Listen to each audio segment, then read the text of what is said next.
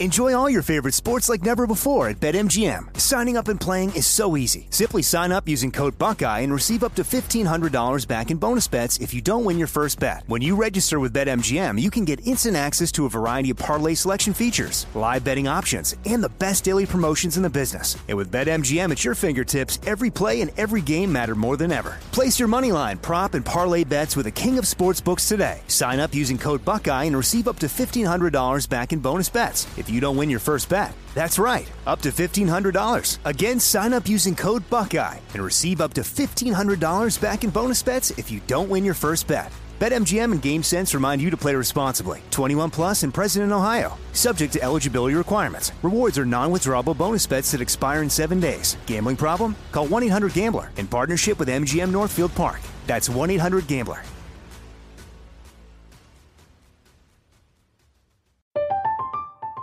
I'm Katya Adler, host of The Global Story. Over the last 25 years, I've covered conflicts in the Middle East, political and economic crises in Europe, drug cartels in Mexico. Now I'm covering the stories behind the news all over the world in conversation with those who break it. Join me Monday to Friday to find out what's happening, why, and what it all means. Follow The Global Story from the BBC wherever you listen to podcasts. This is your moment, your time to shine, your comeback. You're ready for the next step in your career and you want an education employers respect. So you're not just going back to school, you're coming back with Purdue Global. Backed by Purdue University, one of the nation's most respected public universities, Purdue Global is built for people who bring their life experience into the online classroom. Purdue Global, Purdue's online university for working adults. Start your comeback today at purdueglobal.edu. You know that feeling when you walk into your home, take a deep breath, and feel new? Well, that's what it's like to use Clorox Sentiva. Because Clorox Sentiva smells like coconut, cleans like Clorox, and feels like energy. It'll elevate any cleaning routine to not just clean, but also make every room smell like a tropical coconut getaway. Discover how Clorox Sentiva's powerful clean and refreshing scents can transform your space. Get yours in coconut or other fabulous scents at a nearby retail store.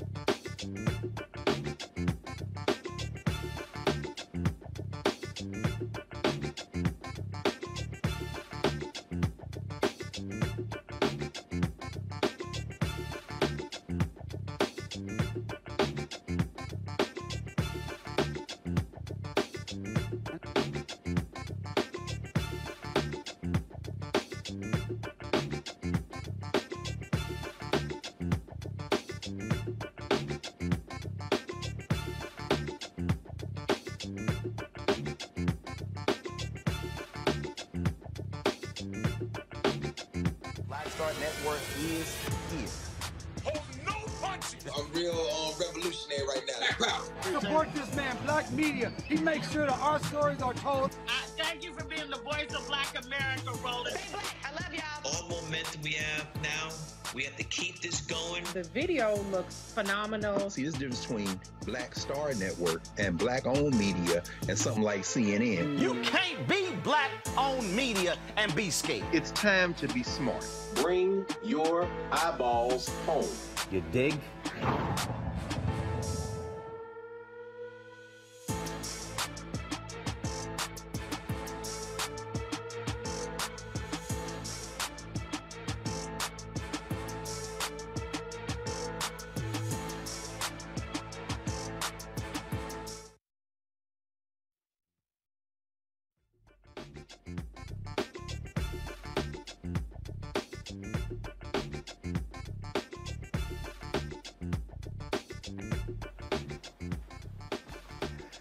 Folks, today is Wednesday, March 23rd, 2022. Coming up on Roland Martin Unfiltered on the Black Star Network, live from the People's Republic of Brooklyn. We're here at 40 Acres and a Mule uh, the offices of Spike Lee. Uh, I just finished doing an interview for his Colin Kaepernick documentary, so glad to be here. Uh, folks, on today's show, uh, the uh, third day of the confirmation hearings uh, for Judge Ketanji Brown Jackson continues more nonsense from Republicans, but she holds her own and makes it perfectly clear that she cannot be messed with. We'll also tell you about what she has decided with regards to the Harvard affirmative action case that's going to go before the Supreme Court. Uh, also uh, on today's show, folks, he was going to his car when he was surrounded by plainclothes New Jersey police officers. He was shot. He now is suing. We'll talk with the attorney for Jawan Henderson on the show. Also, Howard University administration and non-tenure faculty, they have finally reached a deal. We'll tell you uh, about that deal that will uh, end uh, their uh, three-day strike. The Washington State family, they're getting a $4 million settlement for a police-involved death of their loved one and also, twin brothers wrongfully convicted of murder 25 years ago have been released from prison. They may get $50,000 each for the time they actually spent behind bars. In our Tech Talk segment, a former inmate has created an app uh, to bring a little love to others in prison. Folks, it is time to bring the funk on Roland Martin Unfiltered on the Black Star Network. Let's go. Whatever the he's on it. Whatever it is,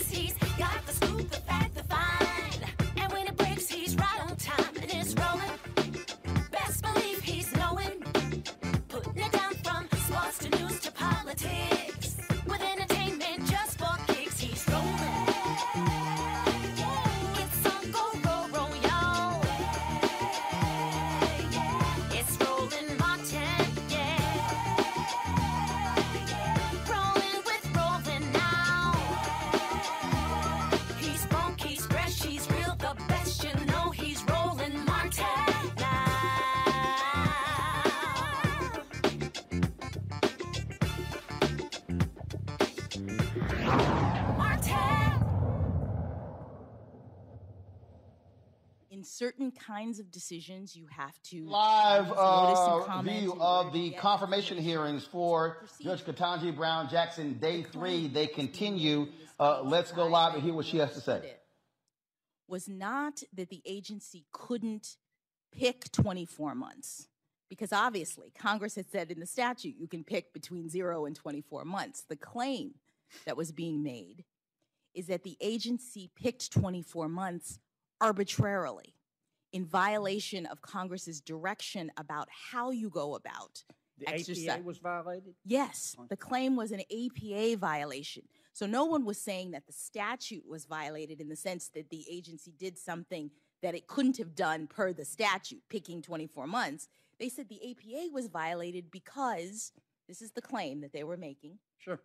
Because the agency did no analysis, the agency did no expertise. The agency did not evaluate, okay, if you've been here six months, these are the kinds of ties that you have. If you've been here 18 months, right? The agency didn't do anything. Essentially, according to the claimants, the agency heard the president say, we're going to now do 24 months when everybody else, all of the other administrations up to this I'm point. because I've only got two. Yes, I'm sorry. All right. As, as I so, hear, what I hear you saying is, tell me if I'm wrong.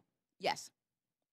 They they didn't follow the APA, in your opinion, which you have to do, even though Congress passed the statute. well, right? no, because two things. One is the APA under DC longstanding DC Circuit case law is presumptively applicable to every situation in which an agency is exercising its discretion.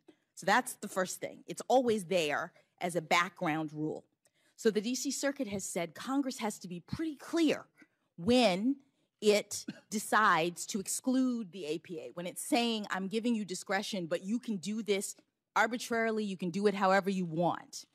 And in other places in the immigration statute that sets up expedited removal, Congress says we are excluding the APA.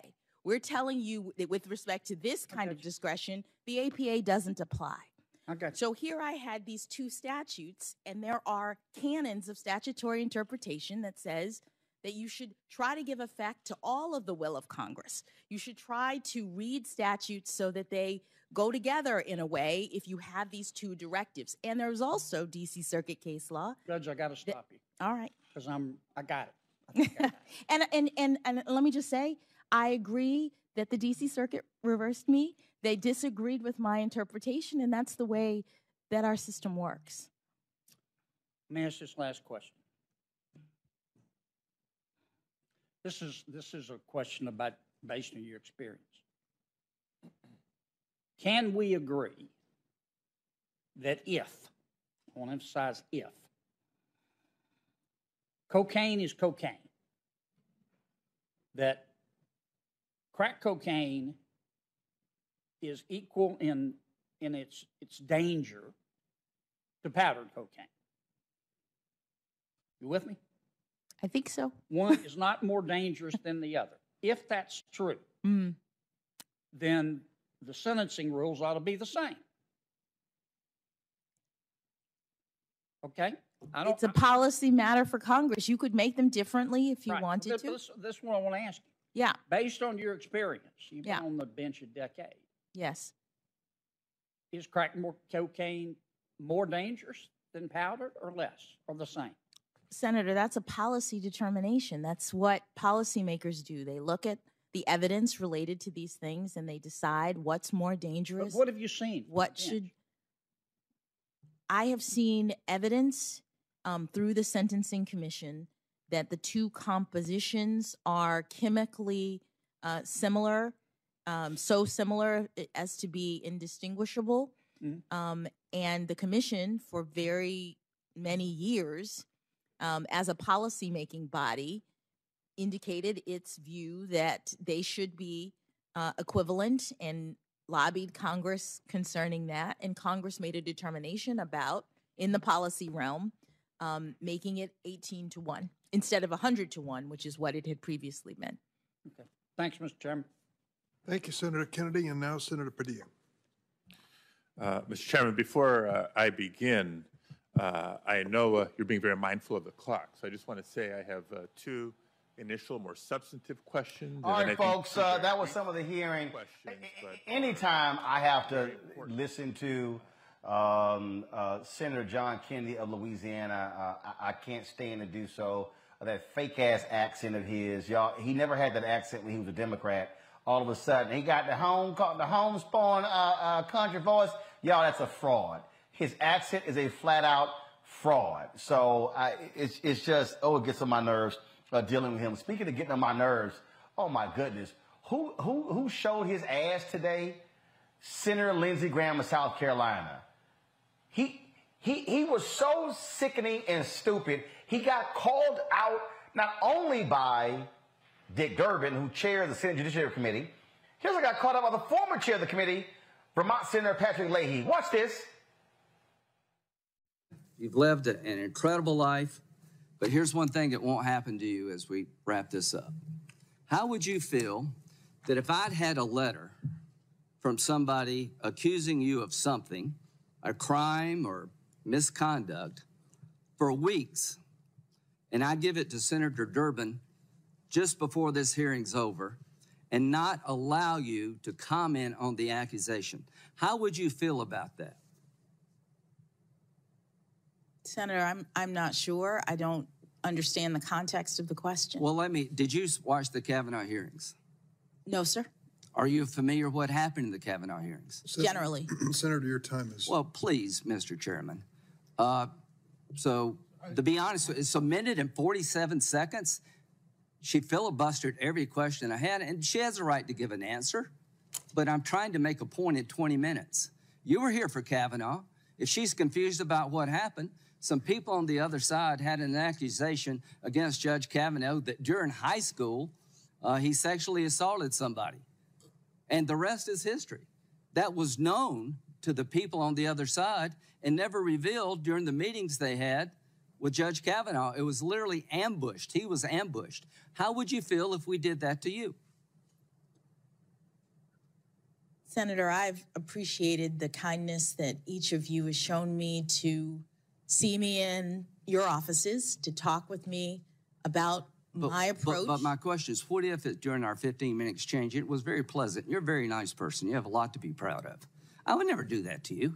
If I had some information that's sketchy at best, that somehow you've done something wrong, I promise you, just from human decency, I would share it with you.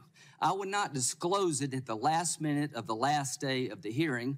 And I've already given it to a newspaper so the whole country can read about it before you ever said a word. Senator, she's had nothing to do with the cause. No, but Kavanaugh I'm hearing. asking her won't- about you won't even how, how her she may feel about what y'all did. We have Senator, your time has expired, and I'm going to give her an opportunity to finally complete an answer. So, can, if I could Just address, answer the question. It, it, it, Senator, I don't have any comment on what procedures took place in this body regarding What'd you think about the Kavanaugh hearing? Kavanaugh. What I'd like to answer is your points about my sentencings in child pornography cases. The point of the guidelines is to assist judges in determining what punishment to provide in cases. And there are horrible cases, but the idea is that between the range of punishment that Congress has prescribed, judges are supposed to be providing proportional punishment based on what a person has done. It was going well until this last round of questioning, and it was that's an abrogation of everything the Senate should stand for. Uh, you had a Republican member who went way over the time allotted to him, uh, ignored the rules of the committee, badgered the nominee, would not even let her answer the questions. Uh, that that, I've never seen anything like that. I've been here 48 years. Here we have a highly respected and respectable nominee, and to be treated that way.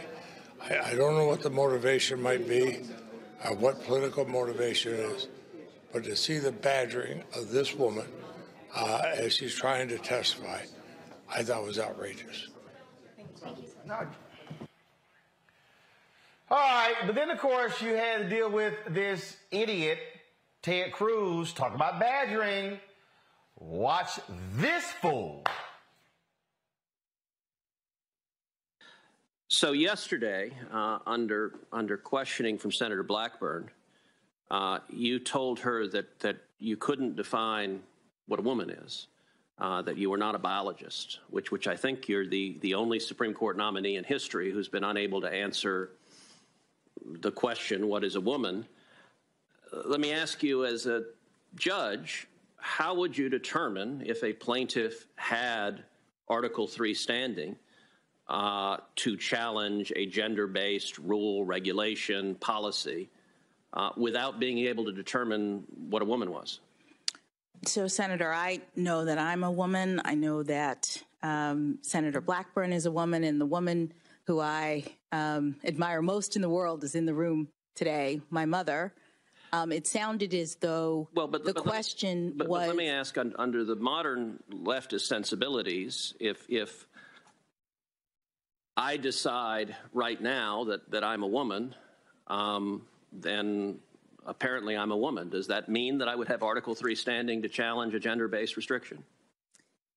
Senator, to the extent that you are asking me about um, who has the ability to bring lawsuits based on gender, those kinds of issues are working their way through the courts, and I'm not able to comment on them. Okay, if, if, if I can change my gender, if I can be a woman, and then an hour later, if I decide I'm not a woman anymore, I guess I would lose Article 3 standing.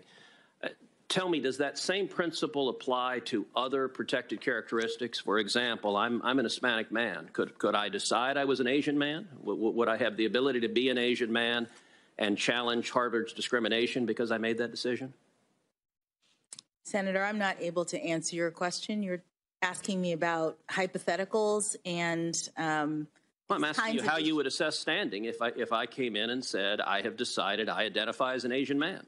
I would assess standing the way I assess other legal issues, which is to listen to the arguments made by the parties, consider the relevant precedents, uh, and the constitutional principles involved and make a determination.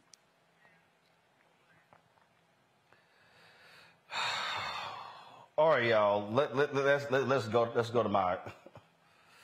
Let's go to my panel, please. Uh, joining us right now is uh, Cliff Albright, co-founder of Black Voters Matter. Cliff, glad to have you here.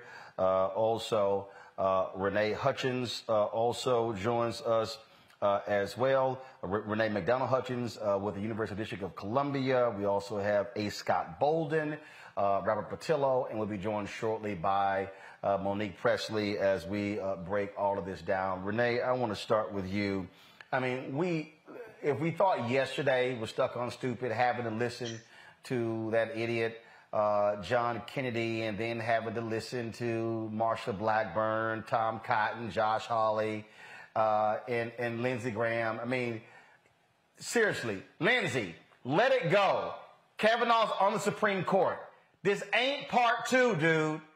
I mean, what, you, what did you make of just the insanity from the right today? It was remarkably frustrating. Um, watching today's uh, uh, hearings was remarkably frustrating. It felt at times less like a serious vetting of somebody who is being considered for lifetime appointment to the court and more like political candidates looking for opposition research on their opponent so that they could take her down. It was remarkably frustrating. And Senator Booker, I think, channeled that frustration of all of us when he spoke directly to Judge, soon to be Justice, let's be clear, Ketanji Brown Jackson, and told her that she was his North Star. That she was the harbinger of hope, that this country continues to get better and better, and because of her, it will get better still. In fact, I want to actually play some of what uh, Senator Cory Booker had to say because it really was important, an important moment uh, in today's uh, confirmation hearings. So, so, folks, if y'all could go ahead and play what Booker had to say. Uh, thank you very much, Judge. After me, only five to go. but sit back for a second because uh, I don't have questions right away. I actually have a number of things I, I just want to say because this has been uh, not a surprise given the history that we all know, not a surprise, but uh, perhaps a little bit of a disappointment, uh, some of the things that have been said in, in this hearing. Uh, the way you have dealt with some of these things, um, that's why you are a judge and I am a politician, because you have sat with grit and grace and have shown us uh, just extraordinary uh, demeanor. Uh, during the times where people were saying things to you that are actually out of the norm. I had to go up dais uh, to ask some of my more senior colleagues about the, what I feel like is a dangerous precedent. People are taking uh, a thousand cases you've been o- over. Is that right? I'm sorry, I said you wouldn't ask you questions, but just give me a Some, something like that. something like that. And from what I understand is that these cases are often takes take days, weeks, sometimes months, right?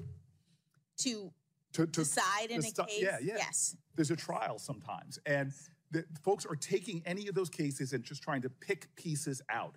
And so uh, my, my colleague, Senator Hawley, has been doing this all into the lead up and saying things, tweeting things that I think that a lot of us, when I was just trying to get some advice here, is this is what the new standard is going to be.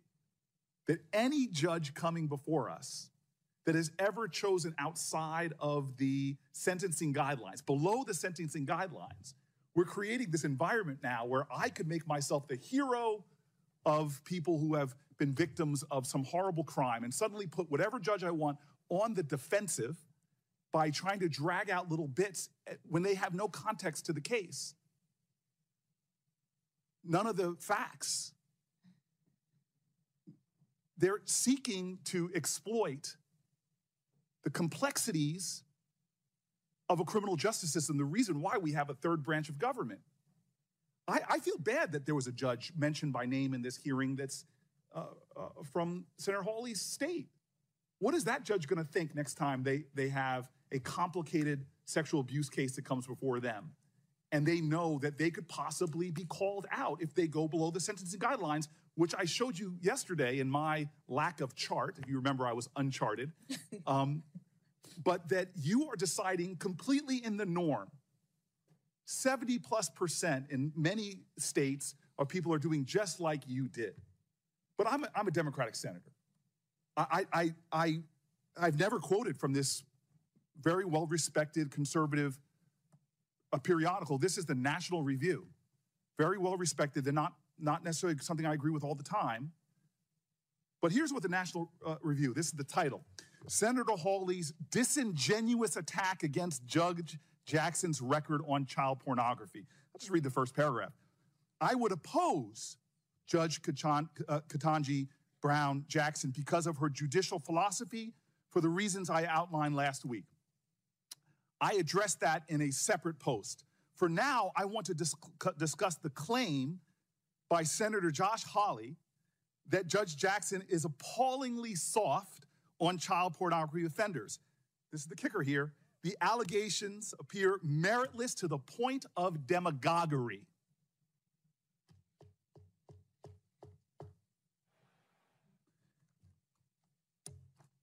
I, I, I got letters from leaders of victims' rights groups, survivors of assault, all saying sort of the same thing with the National Review. Feel proud about yourself. You brought together right and left in this, in this, in this calling out of people that will sit up here and try to pull out from cases and try to put themselves in a position where they're the defenders of our children. To a person who has children, to a person whose family goes out in streets and defends children. I, I mean, this is a, a new new low. And what's especially surprising about this is it didn't happen last year. Scott, were you embarrassed that supposedly these are the best that America has to offer, these United States senators? I think demagoguery is a, a great term for it. I actually thought her judicial record is fair game. And I thought in the first day, in the first round, when the Republicans started looking at her record, I thought, okay, fair game. She handled herself well. I thought the second day and the third day and the continuing pounding and rudeness in the face of her class and in the face of her demeanor was really offensive. Then I got offended at it because you remember the Republicans promised on the first day that they were this was not going to be a political clown show. And by the third day, the, the Republicans you name, Hawley and Cruz and others, who have a reputation for being uh, strong, well-educated uh, uh, uh lawyers, uh, just took it to a whole nother level. But remember, they're not playing to uh, the judge being getting the votes. They know they can't stop that. They're playing to this social war and and to their base and to running for office, and they turned into a clown show. And so those were my observations. Um, I was looking at your tweets, um, Cliff Albright, and you were, let's just say, a wee bit agitated at what you witnessed the last couple of days. Yeah, Roland, just just just a wee bit, you know, and the, the, tweet you're talking about is that you know we have to keep in mind not only were these these clowns, not only were these racists um, being ridiculous because they're really auditioning for the presidency, right? Uh, exactly. An, an, audition, which, which by the way, in order to get that, they're going to have to go past somebody who is a, a repeated serial sex offender, who for four years they gave unabashed allegiance to in the White House and never had an issue with with him. Uh, uh, you know, if they were so concerned about, um, um, you know, at one point Lindsey Graham tried to compare the treatment that they were giving to, to Judge Brown Jackson to the treatment that Kavanaugh received. In other words, he's more concerned, and the rest of them are more concerned about the way that she gave sentencing to child pornographers, but were absolutely fine with ignoring the fact that they had an accused child pornographer that they literally put on the, the highest court in the country because Kavanaugh was the same age as, as one of those cases that, that Hawley kept harping on, where the person was 18 years old. Kavanaugh was 18, at, and, and in fact, 18 for just one, because keep in mind, there were two that Kavanaugh had, one where he was in college, right? And so they're more concerned with how she's sentencing on child pornographers and sex offenders than the fact that they they voted for one to the Supreme Court, they gave allegiance to another while he was in the White House. And truth be told, if they're that concerned about child pornography, all Hawley or Cruz has to do is go out that chamber, go down the hall to to, to the House where two of their colleagues, Gaetz and and, and Jim Jordan, are sitting who both have direct connections to, to child pornography, but they're not going to do that. If they're that concerned about the sentencing guidelines, either one of them could pass something in regards to the sentencing guidelines, but they're not going to do that. What this is about is that they are trying to tarnish a black woman and in doing so, going back to the tweet that you mentioned, they are actually referencing and using one of the oldest tropes, one of the oldest stereotypes that we've had in this country, which is the trope of a black woman as the Jezebel as the the over sexualized. They are literally trying to present a case that somehow she has an affection or support or an advocacy for for for child pornography. The that is very much in line with the images. uh, right. That is very much in line with the image that they tried to create of black women during slavery, even before slavery, but especially during slavery, because that's the way that they rationalized the fact that they were systematically raping black women in this country. They created that image in order to justify it, in order to give the appearance that they wanted. They are using that same imagery, that same trope on this highly accomplished and disciplined. And I, I don't know how she's sitting through it. I can't, I'm sitting at my TV trying to throw stuff at the, the TV. If for nothing else, she needs to be concerned. I mean, she needs to be confirmed just because she had the courage to sit through cowardly attacks from these two people, or, or more than two, from all of these people who are nothing but cowardly racists. Right. Robert Patillo, uh, your assessment. Well, you know, it's interesting to me the fact that you have these individuals who claim that they are uh, uh, interested in vetting this uh, uh, this woman for the the highest court in the land, but at the same time, they did nothing at all when you had somebody accused of 26 to 27 uh, sexual assaults in the White House. Uh, as was just mentioned by Cliff, you have Gaetz and Jordan in the House of Representatives. And think about the accusations they've made against Judge Brown Jackson. One, that she's somehow soft on child pornographers. Yesterday, they insinuated that she was uh, sympathized with terrorists at Guantanamo Bay. Uh, Ted Cruz inti- uh, insinuating that she somehow, as a black woman, is going to bring CRT and critical race theory into the uh, and make that the law of the land. So much so that the Republican National Committee tweeted out uh, that her name equaled CRT. They're not even faking it anymore. It's not even dog. I keep hearing uh, mainstream media talking about dog whistles. This isn't a dog whistle. This is just straight up old fashioned racism. They would never imagine if Judge Brown Jackson broke down the way that Kavanaugh did and started foaming at the mouth and cussing and spitting and uh, banging the table, those sorts of things. They're trying their best to get a moment like that, and she's been masterful and making sure that she keeps a calm demeanor. This does not fall for any of their traps. These people should be ashamed of themselves, as Senator Leahy said. Uh, they've broken all uh, all of the last uh, uh, even perceptions of decorum that once existed, and I think it is very clear that they are a desperate place where they are trying to play to the most far right wing conspiracy theory parts of the Republican Party. I mean, even farther right than the MAGA groups. These are the QAnon conspiracies about Democrats drinking babies' bloods and having pedophile rings, those sorts of things. This is the part of the Republican Party they're trying to play to, and we have to call them out for it and ensure that in the next election, one of those people is not on the ballot because the potentiality of somebody like that going into the White House could be even more dangerous than President Trump was. Uh, is Monique there?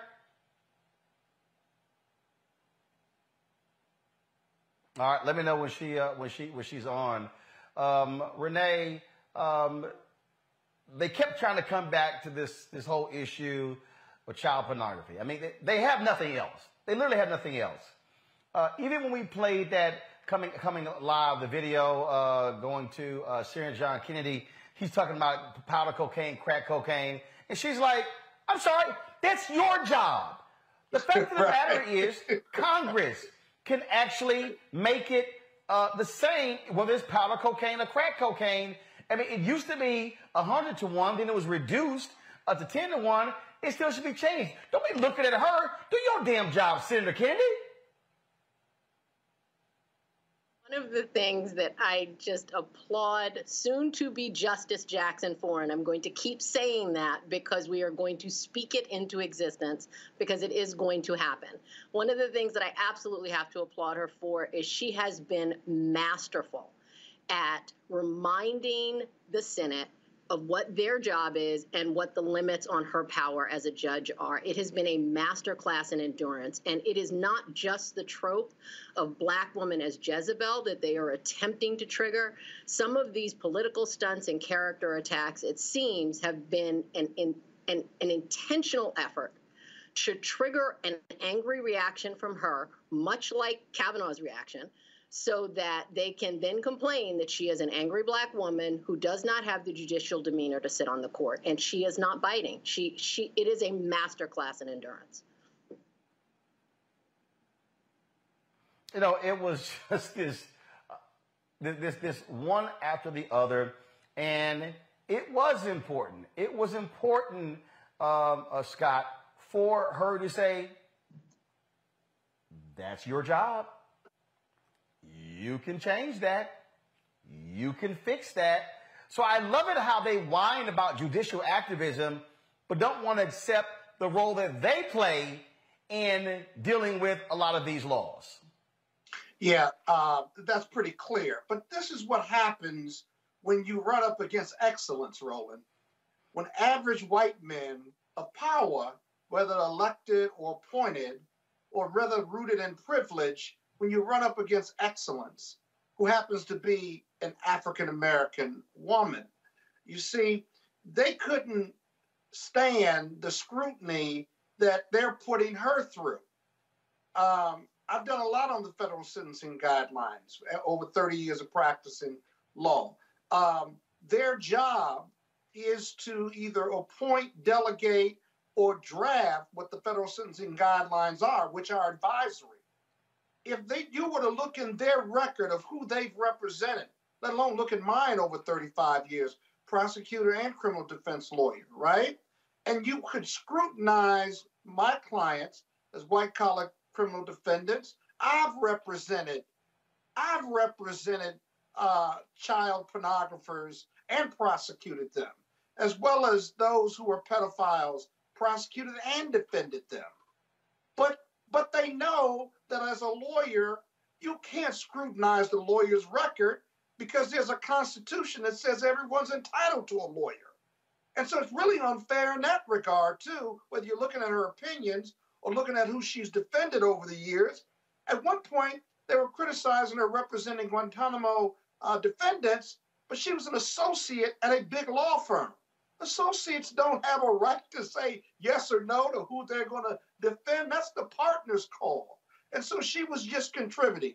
And so the whole analysis to score points with their base is really what this is about. The other thing they're trying to do is they were trying to limit how many other Republicans who are going to support her. At last count, I think it's five, maybe 10 that are going to support her no matter what. But it's hard to oppose excellence. And that's what we've seen the last two or three days just really excellence in every way.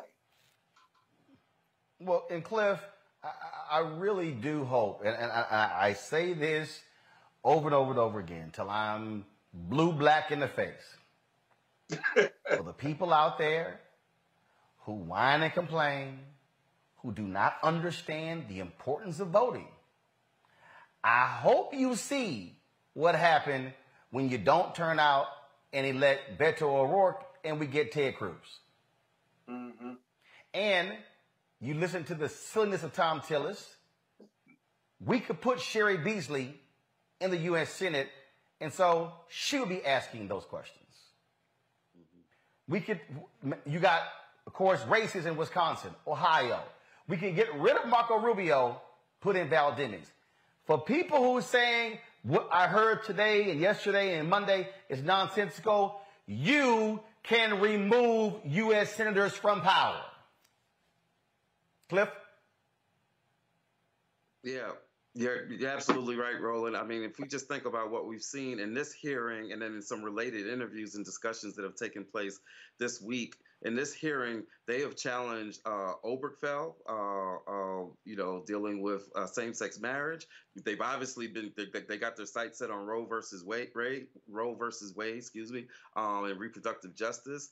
Um, you know, there's there's a number of they even uh, one senator, not in this hearing but in, in related comments, was was recorded basically saying that um, the Loving decision, which was the decision that that got rid of um, miscegenation laws and, and enable us to have interracial marriages, saying that that needs to be overturned. This this is what they have on their agenda if they get control of or, or of the, the nominating process, the confirmation process for the Supreme Court. It is already out of balance, and it will be out of balance even more so with we, even more extreme judges, and not just at the Supreme Court level. We know the impact of what happens when you fill the federal the um the the the pipeline of federal judges leading up to the Supreme Court. This is real stuff. Like these are these are real rights that we take for granted that are, are not guaranteed. And if we don't come out and vote, and if we don't deal with this Senate, not to mention all the other issues that we need Senate action on, including voting rights, right? Um, but these are the these are real. People like to talk about bread and butter issues who you're able to marry and, and, and where you're able to go to school and, and whether or not you've got reproductive, that's just as important as, as, as the rate of in, inflation, right? These are real rights that affect our daily lives. In some cases, they are actually matters of life or death. And this is what's at stake if we don't come out and vote and impact what the what this Senate looks like moving forward for at least the next couple of years and, and beyond. We have got to come out and take these Senate races seriously, as well as all the other races that are that are on the ballot up and down the ticket. Uh, Robert, um, Jon Ossoff, Senator Jon Ossoff is on this panel. He, of course, uh, won a six-year term. Bottom line is this here: Georgia got to have a massive turnout to get Senator Raphael Warnock reelected. Elections have their consequences, and people need to understand the United States senators are the ones who are going to vote to confirm federal judges. So people cannot act like these issues are not related.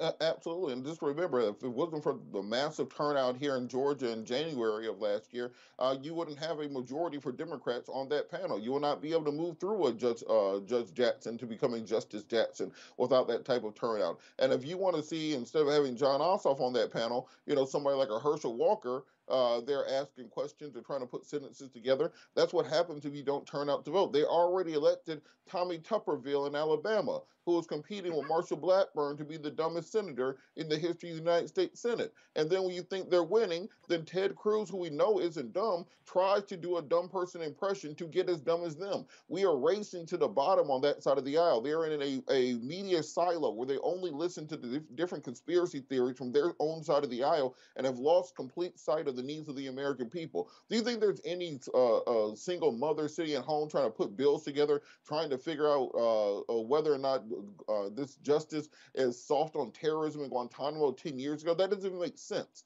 So they're they're no longer operating from a point of view of trying to actually address things that the American people care about. It's a small cadre on the far right that wins these elections, the donor base of those millionaires and billionaires that fund their campaigns. That's who they are appealing to. And because of that, we have to make sure we turn out with people power so we can keep them out of office. Because who knows at this point in time what public policy they will put in place if they actually had the majority again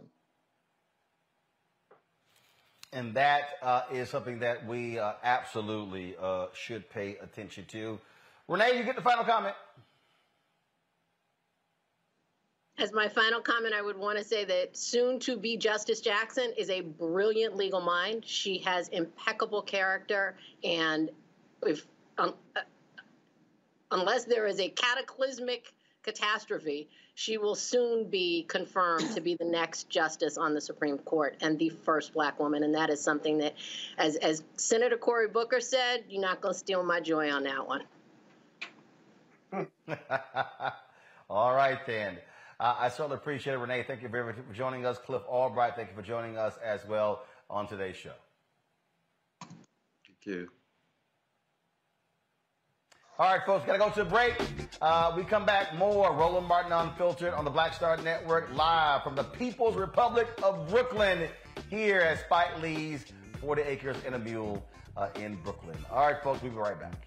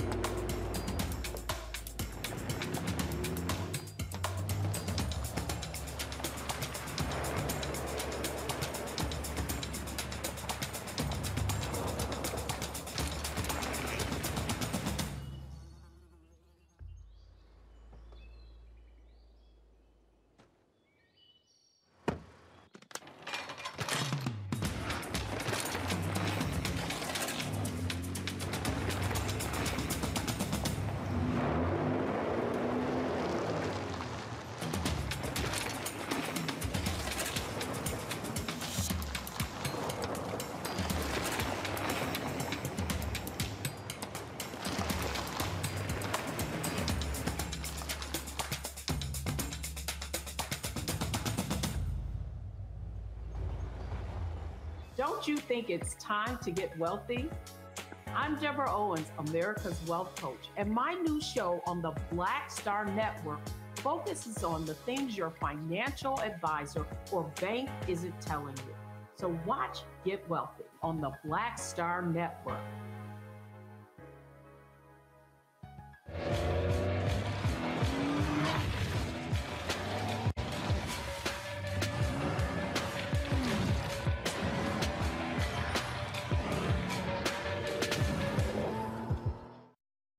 A chair, take your seat. The Black Tape with me, Dr. Greg Carr, here on the Black Star Network. Every week, we'll take a deeper dive into the world we're living in. Join the conversation only on the Black Star Network. Hi, I'm Teresa Griffin. Hi, my name is Latoya Luckett, and you're watching Roland Martin Unfiltered.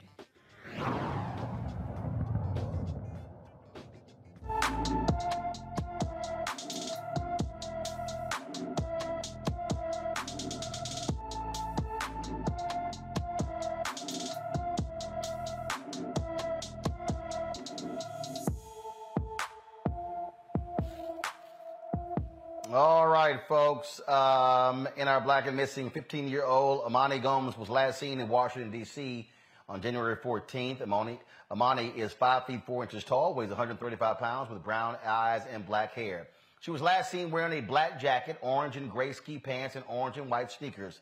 Anyone with information about Amani Gomes should call the Metropolitan Police Department at 202 727 9099. 202 727 9099.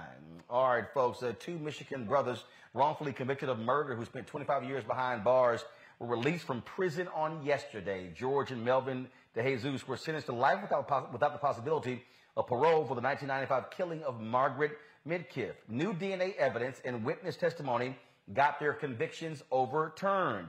Brandon Gohagen lied and said the brothers forced him to kill the woman.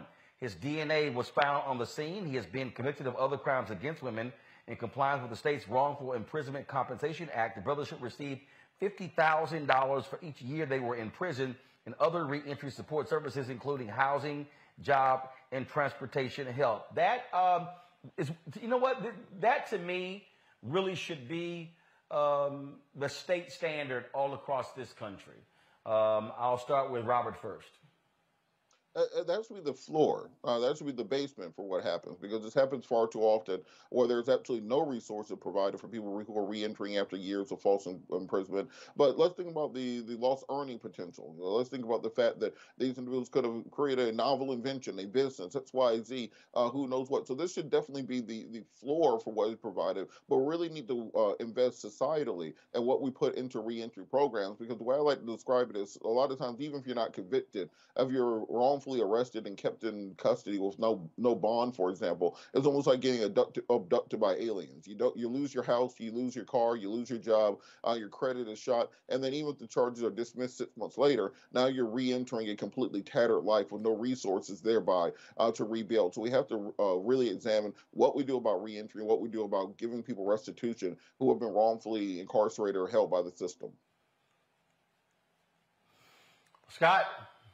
Yeah, you know, it ought to be the bare minimum uh, the base, uh, Roland, having gone through this very issue uh, with uh, Jimmy Gardner, as you know, um, it's tough. One, these young men and women wrongfully accused, wrongfully charged, and, and serving time, their life has changed forever, not just short term, but long term.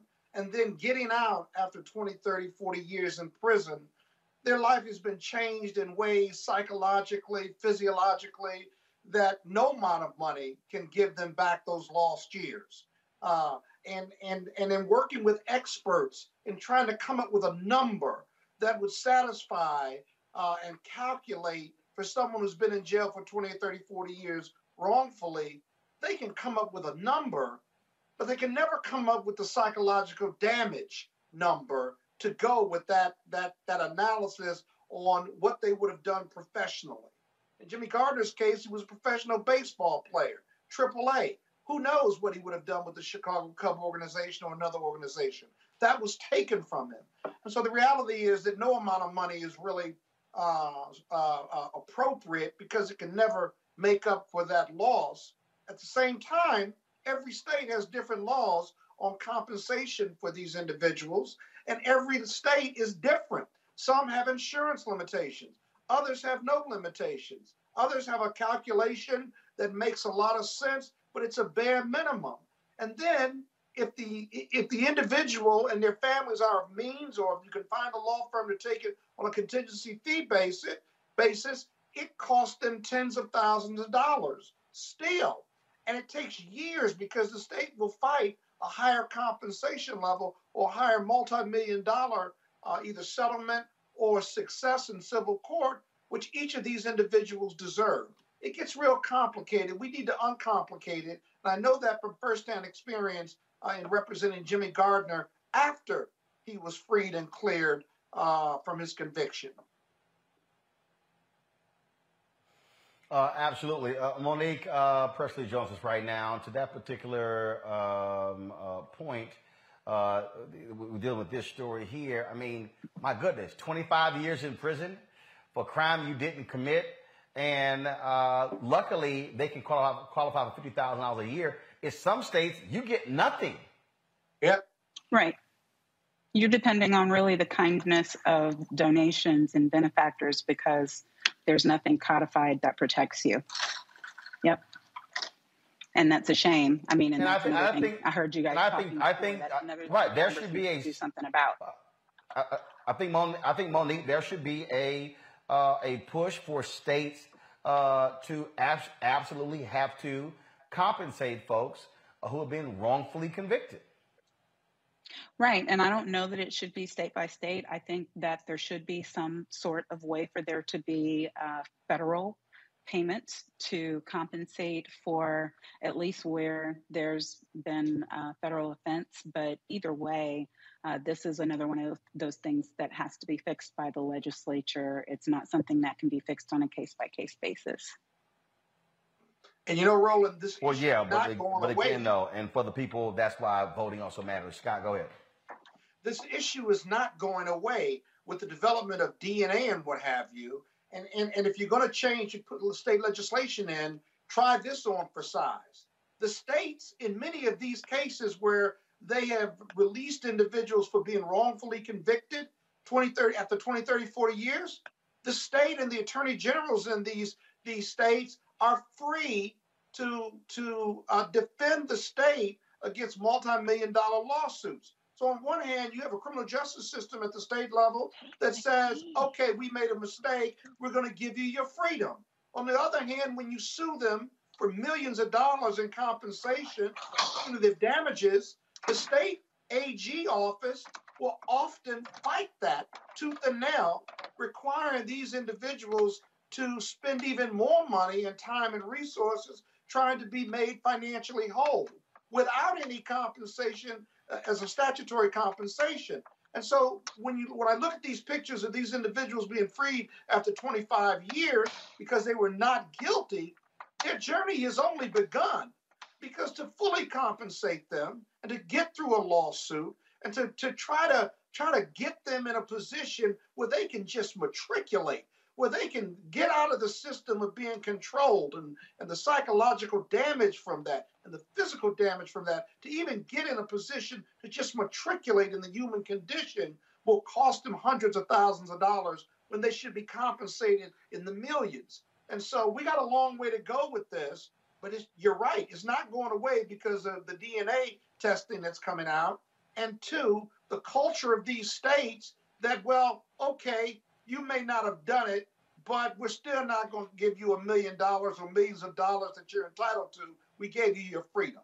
That's wrong-headed policy, and that's got to change. And I think you're going to see it changing uh, over the course of time in several states. Well, and let me say it again for everybody out of here. I keep trying to tell y'all about um, voting. You can't change policy if you don't change the people who are the policymakers. You can whine, complain, create a hashtag, talk on Twitter, but you got to be able to affect the policymakers. Let's talk about Washington State, where Pierce County, Washington family is going to get a $4 million settlement for the police involved death of their loved one. Manuel Ellis was leaving a convenience store in March 2020 when police stopped him. He was pinned to the ground and cried, I can't breathe. Three of the officers involved were indicted on several charges for the murder. Christopher Burbank and Matthew Collins faced second degree murder charges. Timothy Rankine was charged with first degree manslaughter. Another one of those cases uh, that we continue to see. Um, all right, folks. A Hollywood staffer is suing the LAPD for $20 million after what he claims was a racially motivated traffic stop that led to guns being pointed at him. 31 year old Ernest Simon Jr., a driver for ABC's critically acclaimed show Grey's Anatomy, was pulled over. Police believe Simon was driving a stolen vehicle. Simon had just dropped off some cast and crew members for an on location shoot in the rented Ford production van. According to an affidavit, excuse me, according to the lawsuit, after Simon was pulled over, the officers ran a license plate check on the production van, but they mistakenly matched it to a stolen BMW sedan. Simon says despite being cooperative, he was held at gunpoint for nearly 20 minutes in front of cast members. Um, Monique, I, I, how do you get a Ford van confused with a BMW sedan? Well, no, I mean, they screw up. I don't want to say that that part was intentional, but the issue is after you screw up, you have an opportunity to correct it and there should be a lot of fail safes along the way and they they did not do that. So it wasn't one dropped ball, it was repetitive. I, I, just don't again I, I sit here and we do these cases repeatedly, Robert. And you sit here and go, how dumb can y'all be? I, like the, the, the, video, the black woman, I think she's in Houston, where same thing, cops po- po- point the gun at her, and then the cop woman's like, no, no, uh, it's, it's, it's, it's a learning curve. She was like, damn a learning curve. My ass could have been shot but but Ron, I think the worst part is that this is just so par for the course for black men that we, we don't even raise an eyebrow to it. You know, I, I can't think of any black man I know who hasn't had a gun pulled on him by cops at some point in life for some trivial situation. Uh, you you ran a stop sign and now there's a gun being pulled on you as the officers are approaching. Uh, you're walking out of a convenience store. There's a gun pulled on you as officers. These are things that happen to me. So I'm speaking from experience. So I think that we do need to start having more civil suits because for far too long we've just been told to kind of let this kind of roll off of our backs, uh, just be happy that nothing worse happened. When in rea- reality, I think if you start getting some nice six-figure, seven-figure settlements out of these police departments, maybe they will train themselves and train their officers to approach a black man the same way you would a little old white lady named Beth treat us the same way because we have the exact same constitutional rights and we have the exact same protections under uh, under the rule of law that anyone else does. So if you wouldn't pull a gun on a little old white lady named Beth, then don't pull a gun on me. Scott, I just saw a video. Uh, it was posted on several pages. Brothers in a grocery store. Uh, cops get a call saying some uh, white man in a green jacket uh, is placing items in his coat. They roll up on a brother in the store who's black with an orange jacket. Then they try to claim it was tan. And the brother's like, okay, how did y'all get a call about me when I walked in the store behind y'all? and they're like, uh, uh, sir, calm down. I'm like, he's like, damn, getting calm. I mean, and, and then of course, while they're talking to him, another cop actually arrests the white guy in the green jacket. Right. Sure, green jacket, orange jacket, they're the same. Roller, what, I mean, this ain't Florida A&MU colors. Let me tell you. And then they, and they told him to calm down. Well, the other thing they'll say is, oh, we got a smart ass, right? About 25 years ago, the police, my alarm went off in my home, and the police came and they dragged me out and put me on the ground and, and put handcuffs on me and a gun to my head. And they say, where's your ID? I said, it's my house. It's, it's in there with the it's in there with the gun and drugs. My ID right next to my gun and drugs. And they call themselves, I was got a just smart about to ask you the if they found the I gun and the drugs. There, That's what I was there is just you. no discretion. Um, you, even when you call a supervisor, you can't have. I've never seen a supervisor come out to authorize an arrest. You know, in most jurisdictions, if you say I protest the arrest, have the sergeant come out and authorize this arrest. Even the sergeant, whether it's a bad arrest or not, will talk to the citizen and won't coach the cops on what they've screwed up. Essentially, it just doesn't happen because of the police union and the power of the police union. And then lastly, you've got to really think about the hiring process. Who are we giving guns and badges to? Why don't we require them to have a college degree or some specialized training in discretion and de escalating these situations so you're not making dumb mistakes? All of these scenarios are just dumb. You sit there and think these aren't split second decisions the officers are making. These are just like in regular time decisions they're making. They have a gun and a badge and a flag on their arm, and, and yet they are being abusive in the implementation of their jobs. And so until we hire better, train better, and transform, as Ben Crump says, transform these police departments, you're going to continue to have these bonehead mistakes, and they're deadly mistakes very often. That's the dangerous part. It would be funny if it wasn't so dangerous. Well, absolutely. In fact, so the, the brother uh, who they rolled up on that grocery store, uh, we'll have him and his attorney on, on Roland Martin Unfiltered uh, on Exactly. tomorrow's show. Got to go to a break. William and Kate, they in Jamaica. Jamaica saying, hey, mom, take your ass home. We will explain when we come back on Roland Martin Unfiltered on the Black Star Network. Don't forget, download the app, please. The Black Star Network app. Apple phone, Android phone, Apple T, Apple TV, uh, Android TV, Roku, Amazon Fire, Samsung Xbox, uh, Samsung TV, Xbox as well. Uh, so please uh, uh, be sure to grab it, please. And don't forget to support our Bring the Funk fan club. Every dollar you give goes to support this show. And so, uh, P.O. Box 57196, Washington, D.C. 20037. Cash App, dollar sign RM Unfiltered. PayPal is R Martin Unfiltered. Venmo is RM Unfiltered. Zelle is rolling at RolandSMartin.com. Rolling at RolandMartinUnfiltered.com. I'll be right back.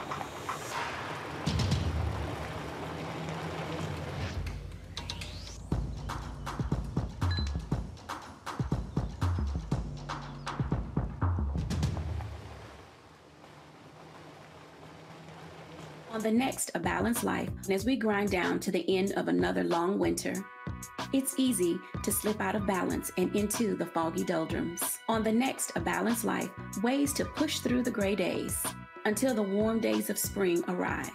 Join me, Dr. Jackie, on A Balanced Life on Black Star Network.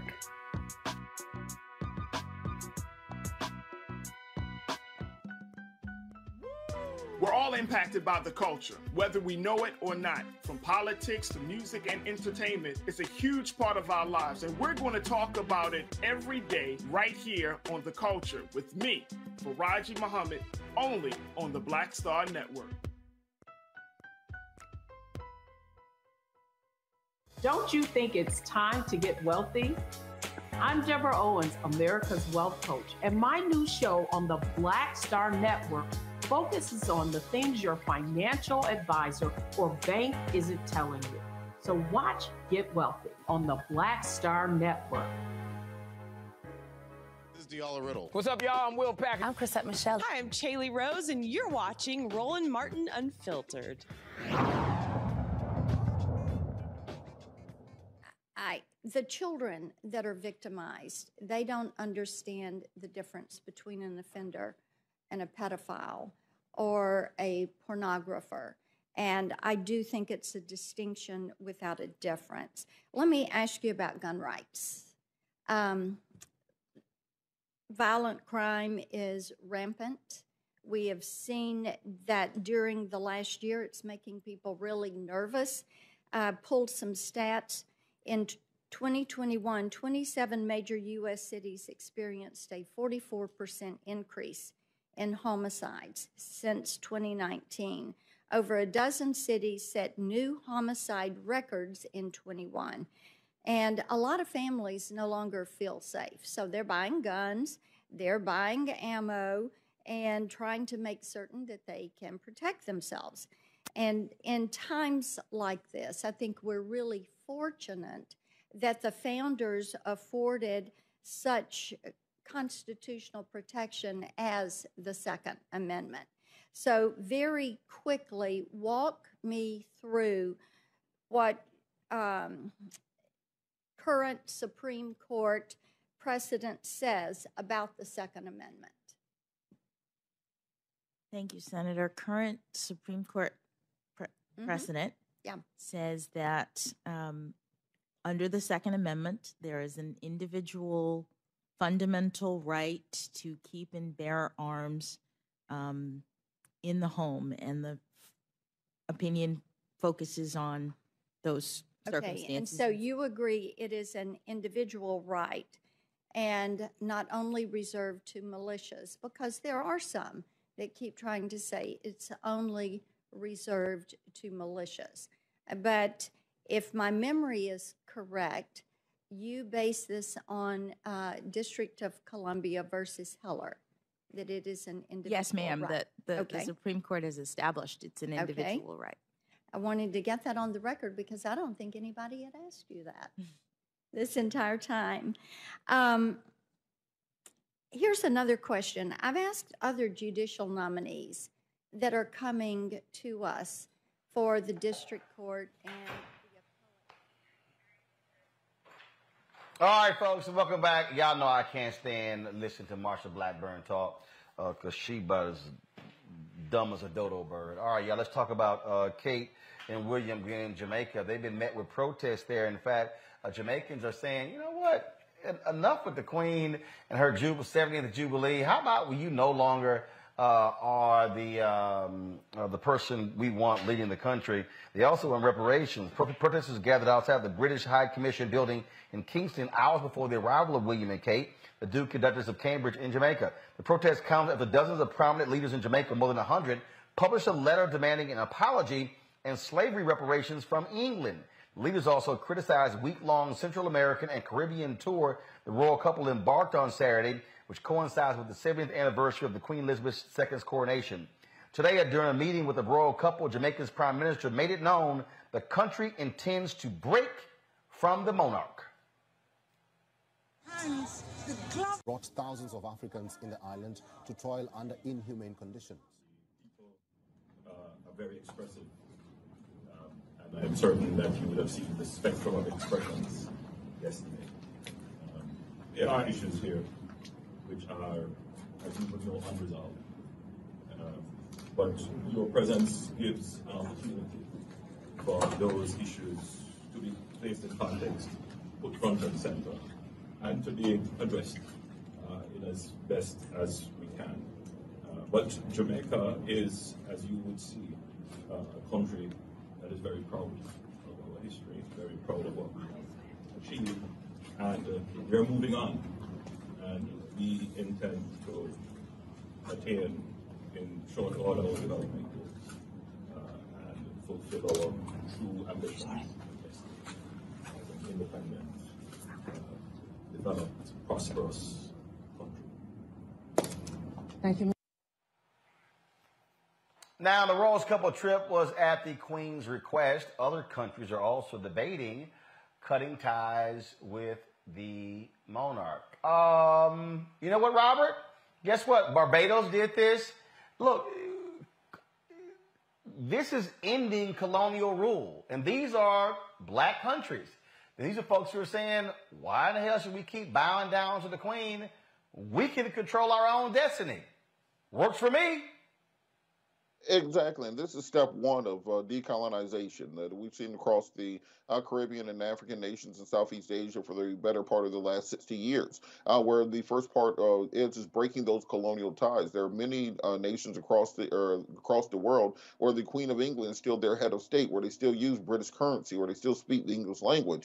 Uh, and I think the part of the decolonization process has to begin with one breaking those historical bonds, but then secondarily taking away the economic and social social rule often is left in its wake. That even after the monarchies leave and after the colonizations leave, um, most of the country's economy is still run by Western nations and their corporations. That there's still their military strength is controlled by those nations. Their foreign policy uh, is still controlled by those nations. So we have to interface to decolonization where we return resources, people, uh, and also the the money that was stolen from them back to these nations. We've started seeing more and more antiquities being returned. The British museums have stolen and French museums have stolen over the course of the last several centuries. Well, now we have to move to that next phase. When are you going to pay back the billions and trillions of dollars that you have stolen from these people over the course of the last several centuries? When are you going to pay back the billions of dollars in uh, colonial uh, uh, colonial debt that you charged Haiti, for example, for France, or that Angola had to pay, or many of the other African nations that have broken away? So we have to start confronting this not as an individualized nation by nation issue, but by the entire um, formerly colonialized world going back that to Europe and saying, look, it's time for you to pay up. And I think that if you do it as one united voice, you have far more power than island by island or nation by nation. You know, the thing here, um, Monique, uh, is I mean, look at Bermuda. I mean, here, here is a black country, uh, yet the head of state uh, is still the queen. Uh, and, um, you know, when you look at the, the independence of many African nations that took place um, with Ghana in 1957. Liberia, of course, was um, uh, the first republic there uh, in Africa. But, but, but this is something that uh, it is important about self-govern, self-control, and, and cutting ties uh, with the colonial past uh, where uh, they dictated policy in these black countries.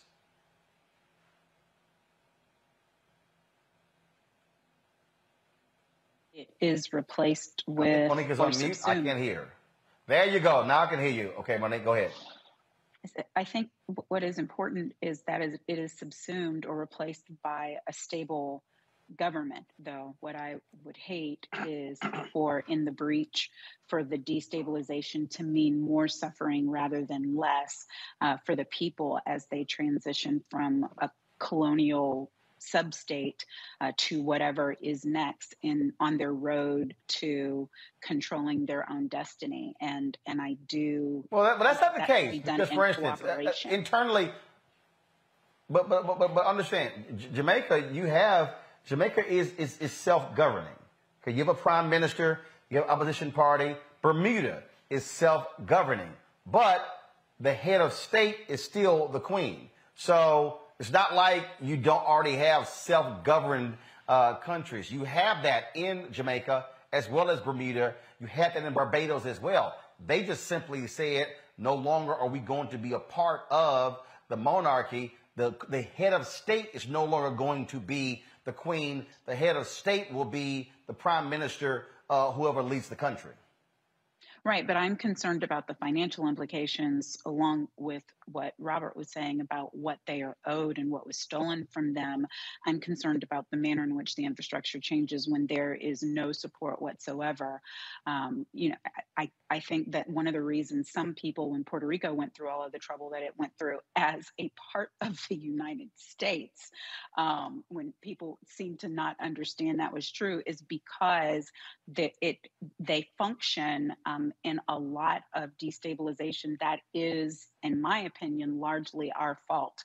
Um, and so I wouldn't want for the same thing to be the case here when you think about the countries that you named, we're dealing with still some of the most beautiful but most impoverished areas in the world. Uh, and so you go in where the cruise ships go in and where the fancy hotels are, it looks one way. You go into the city and you see something completely altogether different. The people who work at the resorts could never afford to live there. And I do believe that there has to be a road to balancing that out in order for it to be a real freedom journey. Well, Scott. you know, you know, Roland. What, what I don't understand is why in the '80s, '90s, 2000s, and now you go to these Caribbean countries, and the first picture you see is this white lady with a crown when you go through the get your bags and you go through the airport and stuff. I, I understand they used to own this country, but I mean that's decades ago, maybe. I, I don't understand why this white woman still got to be the head of the state. I'm not, and they are self-governing. I don't think they get any money from the UK, these Caribbean countries, or Bermuda, and so it just seems to be a relic from the past that they just need to formally cut, unless there's some other historical or economic or political benefit by by the Queen being the head of the state. I just don't. I, I don't understand the whole historical uh, significance of all of that, other than the fact that they were colonized. They colonized these Caribbean countries and Bermuda and similar uh, islands. But Scott, Scott is kind, is kind of like us. You go into black grandparents' houses till this day, they got a picture of white Jesus and JFK hanging up. It's about being indoctrinated. It's about being colonized. It's about allow, uh, these people coming in, taking away your language, taking away your religion, taking away your family traditions, uh, taking away your genetic lineage, to the and then teaching you to worship them more so than you appreciate your elders and your ancestors. So uh, we can't blame them for what they've been indoctrinated into. Just like you can't blame us for what we've been indoctrinated into. No. Uh, right now, we're we're all okay. But what is that? What does that look, mean look, in 2022?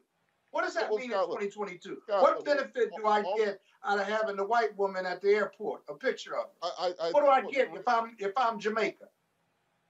Well, well, one, I think the traditional argument has been on the foreign policy stage. So by having one United Kingdom, it's called the United Kingdom, uh, you would have uh-huh. a, a, bigger voice. This is the voice. This is the argument they're making, not the argument that I'm making. Uh, that you'd have a bigger voice in foreign policy. That particularly with NATO and UN, you're part of a uh, a group that gets a veto. Where they don't mention that you don't really get a say in what they do. All you kind of do is get drugged into every single European war that they uh, they decide to get into. But I think you're seeing this awakening happening across the world. Uh, the British monarchy at one point was so large, you know, the sun never set on it. Yeah. Now it's down yeah. uh, you know, the United Kingdom of uh, Ireland, Wales, and uh, Great Britain. So we're seeing the colonial powers fall apart. So now I think it's time for that colonized world to join hands and kind of show up and say, all right, where my money at? And I think that's that's going to be the rallying cry for the next half of the century. Well, you know, now that's going to be a well, problem. on that particular on, on that, on, on that particular point, uh, one of the Jamaican one, uh, one second, one second on that point, one of the Jamaican lawmakers uh, has been demanding that the UK pay some seven billion dollars, seven billion pounds in reparations. That comes out to nine point two uh, billion dollars. Uh, that right there, of course, the UK controlled uh, Jamaica for more than 300 years. There were numerous uh, bloody rebellions. One of the things that one of the things that we know um, from history, Monique, is that uh, Haiti got its independence, but, but was forced by the United States and others to have to pay uh, their oppressor back. Uh, that contributed greatly to that country still being a broke country today. Mm-hmm. So here's Jamaica saying, UK, y'all have st- taken from us, you've stolen from us, you got time. Send that money. Send that money back to Jamaica.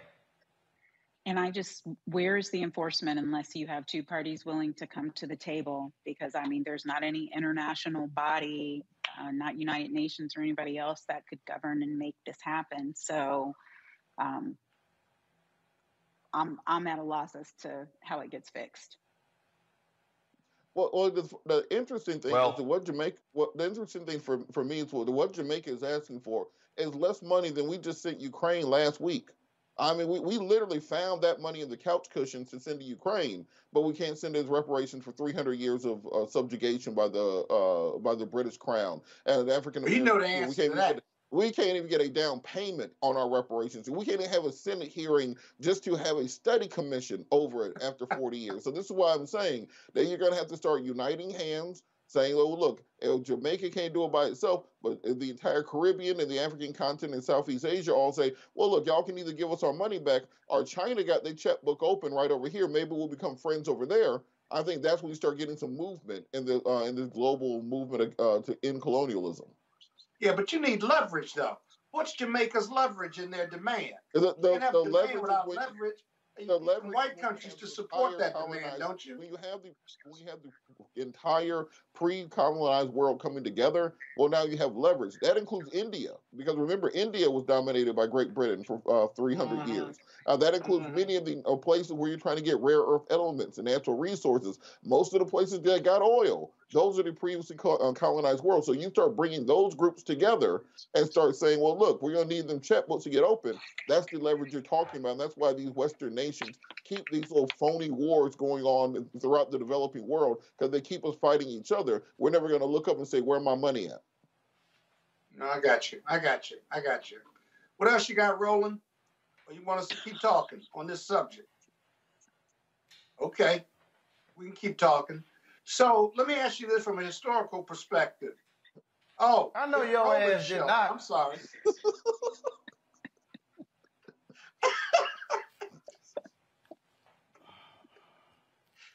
You know what? In the words of Orlando Jones uh, to uh, Eddie Griffin in the movie Double Take, you campaigning for an ass whipping and you about to get elected. Well, you're gonna be a you you're gonna be a bad. No, no, no. Let me let me let me let, let, let me go. Let, a no, let me go ahead and go to break. Let me go ahead and go to break before you get cussed out. All right, y'all watching Roland Martin Unfiltered, straight from the People's Republic of Brooklyn. Uh, the offices of Spike Lee's 40 Acres in the Mule uh, here in New York City. You're watching uh, the Black Star Network. Back in a moment.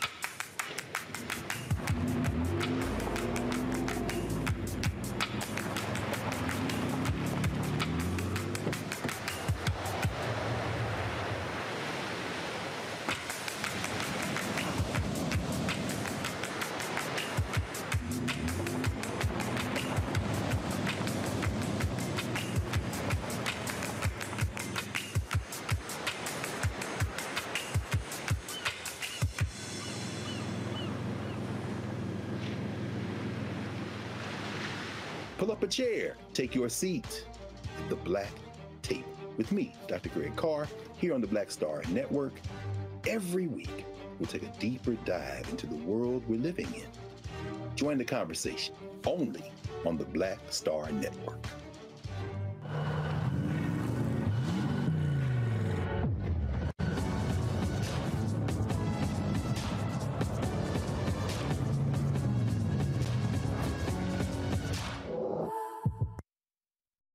My name is LeToya Luckett. Yo, it's your man Deon Cole from Blackish, and you're watching. Roland Martin, Unfiltered. Stay woke.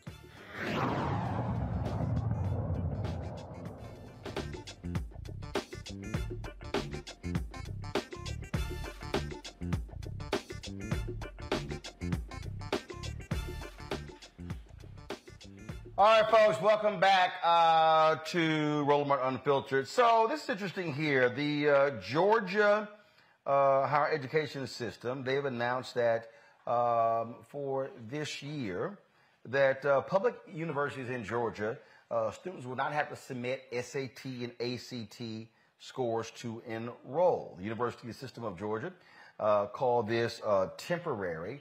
they said because they're getting a lot of incomplete applications. Robert, uh, we're seeing a lot of systems uh, and folks in higher education rethink this need for students to take the SAT and the ACT test. You have admissions people say they're looking at other uh, things. They're looking at their, their high school GPA. They're looking at extracurricular activity. Uh, what do you make of this push to say, why in the hell are we making students take an SAT, ACT test? How is that somehow uh, a determinant of their success in college? Uh, well, I think this is the wholesale understanding and reckoning of the fact that for the past half century in America, we've outsourced education to standardized tests and has been an abject failure. Uh, there's no evidence that uh, your test scores in high school or your test scores in college have anything to do with your ability to see, succeed as an adult. It measures your ability to take a test, and often when it comes to the LSAT and tests like that, it measures your ability to hire tutors and buy the uh, proper books that you need and devote the hours necessary to studying for the test. And immediately once you pass it or you get a, a good score on it, you forget everything on it. And it uh, plays no role in your adult uh, your adult life. So we need to start looking at students holistically, uh, finding out what extracurricular activities, what clubs are they joined, what community service activities are they taking part in, uh, what is their moral value, what are their what is their faith, what is their uh, belief in helping their communities, building out an to more complete human being who will be a contribution to the education not just on campus, but uh, but a citizen of the next generation. That is far more important than can you check a box or can you hit enough random boxes in a row uh, to get a good score. So I think that is a, a right that we start phasing this out. It would move to more holistic uh, understandings of what makes a person a person when it comes to college admissions. You know, the, the thing here, uh, Monique, um, again, watching university administrators uh, make these decisions are important. Let's also understand implications. You know, this whole test preparation stuff has turned into a multi-billion dollar industry. Yep. It's turned into a multi-billion dollar industry and some people have gone to jail uh, trying to circumvent the industry. So uh, that definitely is one of the ways that they're will be repercussions uh, that will be far and wide. But I think obviously the other repercussion is that for Black and Brown students in particular, who, due to the manner in which our educational systems have at times failed us, tested poorly, and it had nothing whatsoever to do with our ability, as Robert said, to achieve on a higher educational level. And this this will, in many ways, level that playing field, uh, and they will have to go by the available systems, the record of the students' performance in school in order to make these determinations. And I'm I'm glad it's happening while my babies are just now about to have to take them or not take them. Well, again, uh, it's not all, but uh, we're seeing this growing trend, Scott. Well, I, I, I think historical black colleges like Morehouse and, and others have always looked at those standardized testing as a test of your aptitude for intelligence, right? But not necessarily whether you're going to be a high performer, whether it's if you graduate from college or whether you can even manage a college curriculum. I know one of the things we do at Morehouse is is we provide if you've got a high test score and your grades are let's say medium, however you measure them. Uh, some of the things some of the things we do is we have a summer program for young men uh, who to see whether they can handle a college course load, see if they can live on their own, and see if they can matriculate in a college environment as opposed to just being really, really smart and a good test taker.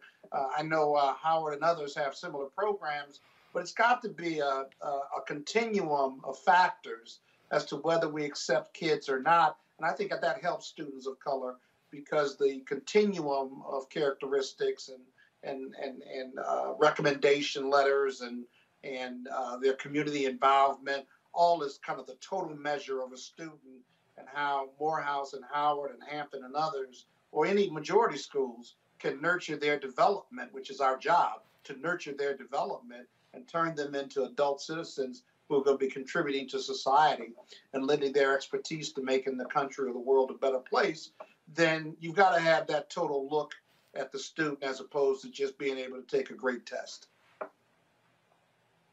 Well, let's talk about uh, some changes happening in New York City where I'm at. Uh, last week, the uh, mayor, Eric Adams, said uh, he didn't have time to be worrying about some athletes whining and complaining about not being vaccinated. Well, according to Politico, uh, the mayor is going to lift uh, this mandate, allowing for unvaccinated athletes uh, to be able to play professional sports in New York City. Of course, Kyrie Irving, with the Brooklyn Nets, has been one of the loudest critics of that. Uh, not he has been unable to play in home games as a result of this. Uh, and also, the mayor is lifting the mask mandate for toddlers in city daycares uh, on April 4th as well. Of course, you got baseball games coming up. You've got numerous uh, baseball players who have not been vaccinated. Uh, you also have folks who are saying it's time to turn the page uh, from COVID, that the Biden administration needs to also shift its attention away from COVID. Monique, what say you? I, at this point, don't trust anything that comes out of Mayor Adams' mouth. He's just sketchy to me. Um, oh. I don't, I, I don't get it. uh, he makes me nervous, and um, I don't know that it matters if he lifts the mandate if the professional sports themselves are not lifting it. So, I think it's a wash. But here, so I'm, I'm reading this story here, Robert, and this uh, this is the city's City Hall's former COVID-19 senior advisor, Jay Varma, uh, who also used to work for the CDC, said, "quote I think the same rules and vaccination should apply uniformly to all. If there's a carve out for this group, why can't any other group then raise its hand and say, I deserve a carve out too?" And they're exactly right. And this is part of the concern about making policy based on arbitrary and capricious standards. Uh, if it was a, a, clear case of following the science, where I think most of us understand, if you can show me here's the uh, here's the number of cases, here's the number of people vaccinated, because we've reached a certain threshold, we decided these rules can be uh, relaxed. I think most people can understand that. But when you're making these kind of grand and braggadocious statements just last week about how you're not lifting the mandate, and I was just in New York last or on Friday. Uh, so and then you're saying this week, well, now all those things are going to change at the drop of a hat. Yeah, give us a little more information on that. And we are seeing uh, seeing the stealth variant, which is uh, making waves in Europe. We're seeing Hong Kong has an outbreak going on currently. We're seeing in uh, China they just locked down 50 million other people. So as much as all of us, and I mean all of us, want this thing to be over and done with for all of eternity. I don't think it's quite time yet to simply just ignore it and move on to the next subject. Uh, shout out to Dr. Debra Furr-Holden, who was just named uh, Dean at uh, New York University School of Global Health Initiatives, uh, who's really been a, a leading voice in the Black community on this pandemic from the beginning. And I think we need to start following science and following the experts in this and not the politicians uh, more so, so that we can get more consistent uh, uh, public policy on what exactly we're doing. Because right now, you can go uh, not just state to state, you can go city to city and somehow, sometimes business to business and have completely different COVID rules. I think we all just want some consistency based in science to get this over with.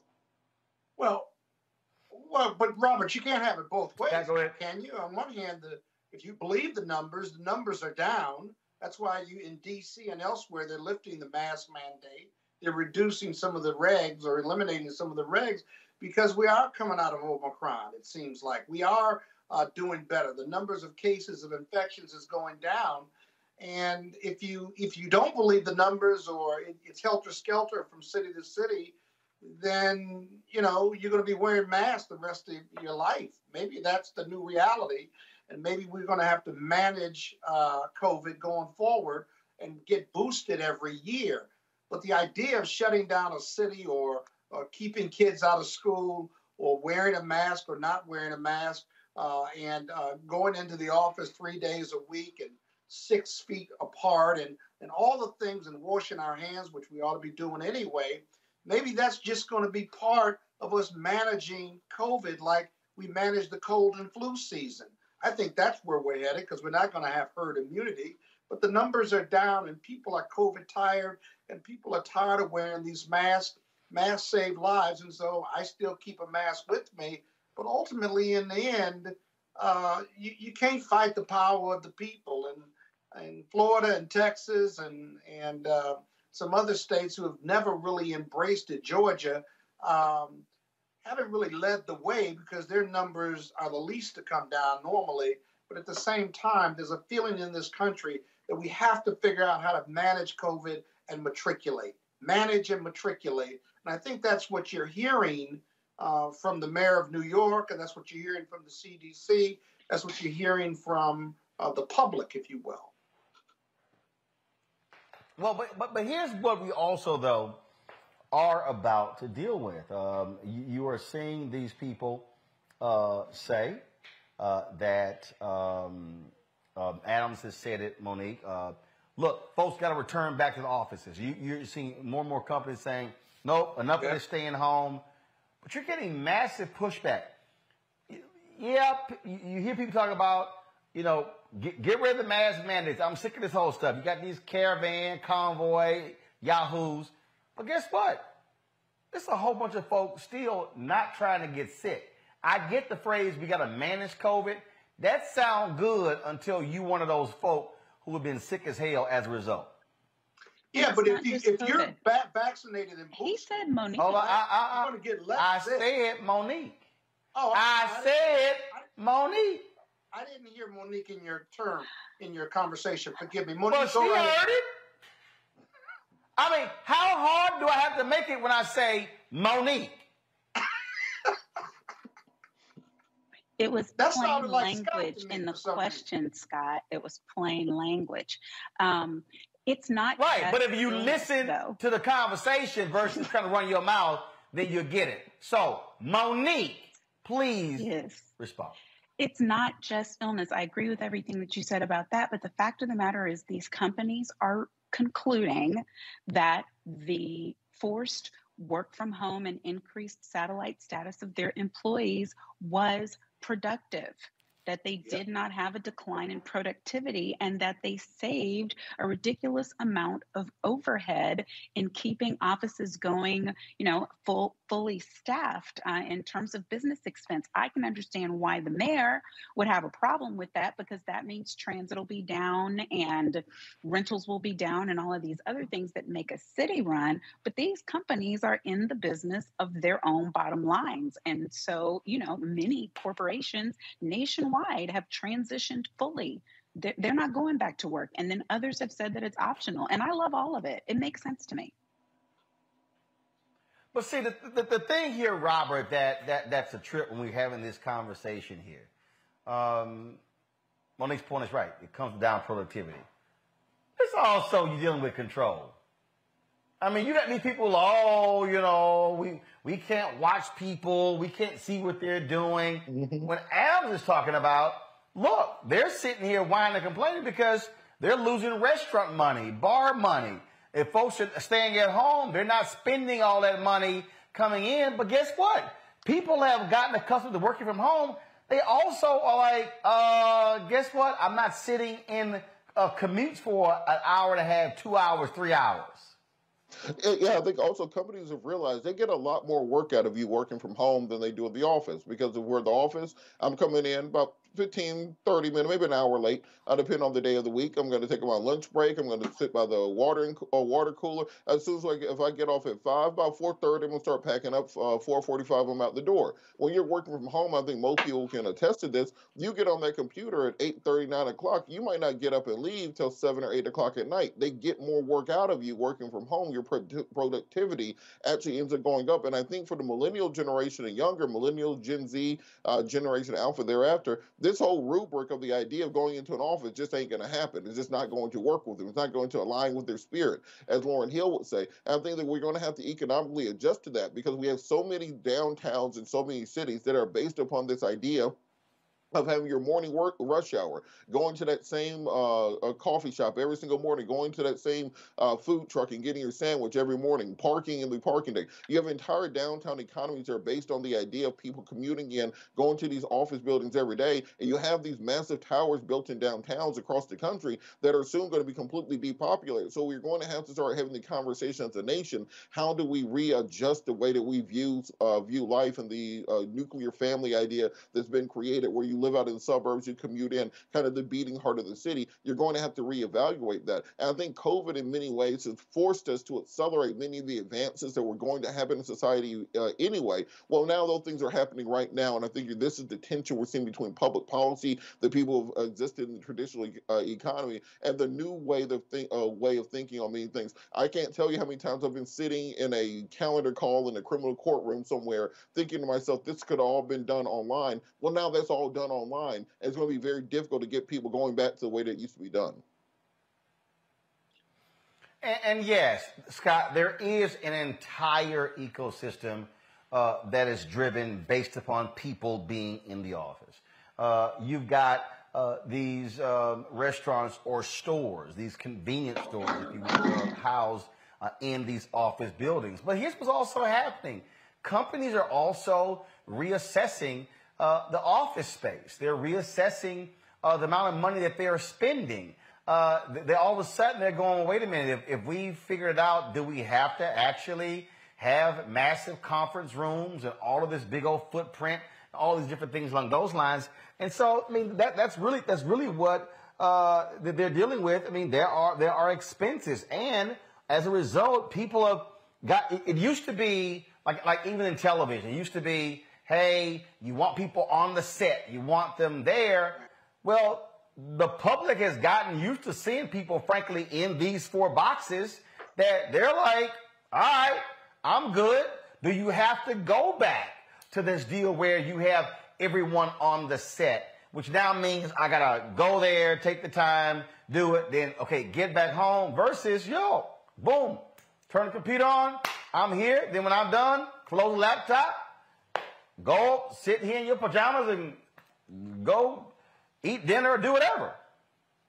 Yeah, you're right about that. But but whether it's media, or the medical profession, corporations, big law, big accounting, you got one problem with that, and this is where the rubber meets the road. That two years ago we were all in long-term lease space, right? And on one hand, you've got long-term lease space whereby those leases aren't aren't coming up or aren't uh, aren't aren't running out for another 5, 10, 20 years, maybe 15 years. Big Law has made more money than it's ever made before remotely, shocking and astonishing themselves. But as they make 20% over their budget, they're also struggling with real estate costs that they're locked into. Uh, you take a big firm that's got 28 locations and big office space, let's say 50 to 100 lawyers in each jurisdiction or each city, that's a lot of wasted real estate that we've had to absorb over the last two plus years. What do you do with it? You either negotiate to get out, that's a cost, or you get people in there so you can have uh, a, a, valuation a valuation differential so that at least you're showing that you're using the space until you can get out of it. I think the whole office space industry is driving this debate and driving this kind of balance between working remotely, which is great, and at the same time, we're locked into these long term leases and we got to do something for our bottom line. Even though we're generating more money than we've ever generated before, and we're still absorbing those, those real estate costs. Ideally, for big law firms and big corporations, is to get rid of that space, do hoteling, hoteling or something, and then make even more money since we're all for profit businesses. That's that's the struggle you're seeing, or the tension, the economic tension you're seeing that meets post-COVID, you know, uh, uh, work life. Well, I'm, I'm gonna tell you right now.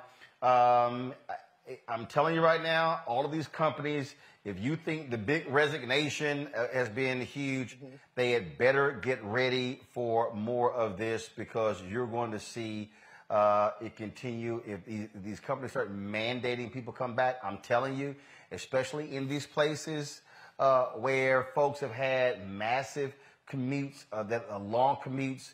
Uh, they have gotten adjusted to seeing their family more, their husbands, their wives, their children. Uh, and so I, I, I think companies better tread very carefully mandating folks return is going to be some issues. All right, folks, uh, I'm going to go to a quick break. We'll come back with final thoughts uh, as we talk about uh, the passing of a former Secretary of State, Madeleine Albright. You're watching Roland Martin Unfiltered on the Black Star Network.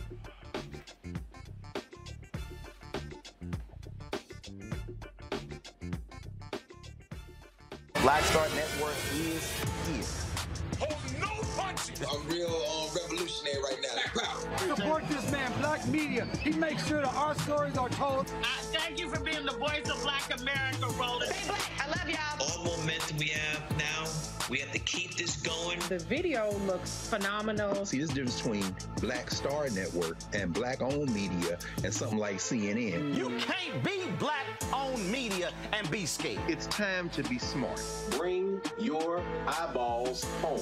You dig?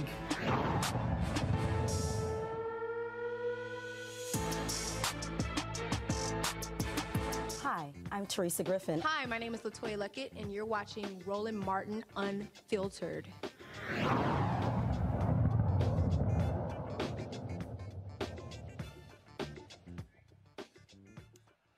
All right, folks. Howard University and non-tenure staff have reached an agreement averting a strike this morning. The agreement was reached after two days of bargaining between faculty members and school administrators. The contract proposal includes improvements in compensation and job security for both non-tenure track lecturers and adjuncts.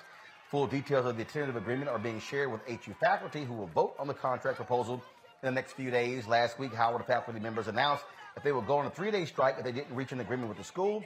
The proposed deal affects more than 300 adjunct and non-tenure track full-time faculty members. And so uh, certainly glad uh, to see that. Folks, some sad news. Madeleine Albright, uh, of course, the former Secretary uh, of State, uh, has passed away at the age of 84. Her family announced that uh, she passed away as a result of cancer. Of course, she was highly instrumental in leading the State Department she also, of course, that took place under President uh, Bill Clinton. She was uh, married to Joseph Albright from 1959 until 83. They had three kids.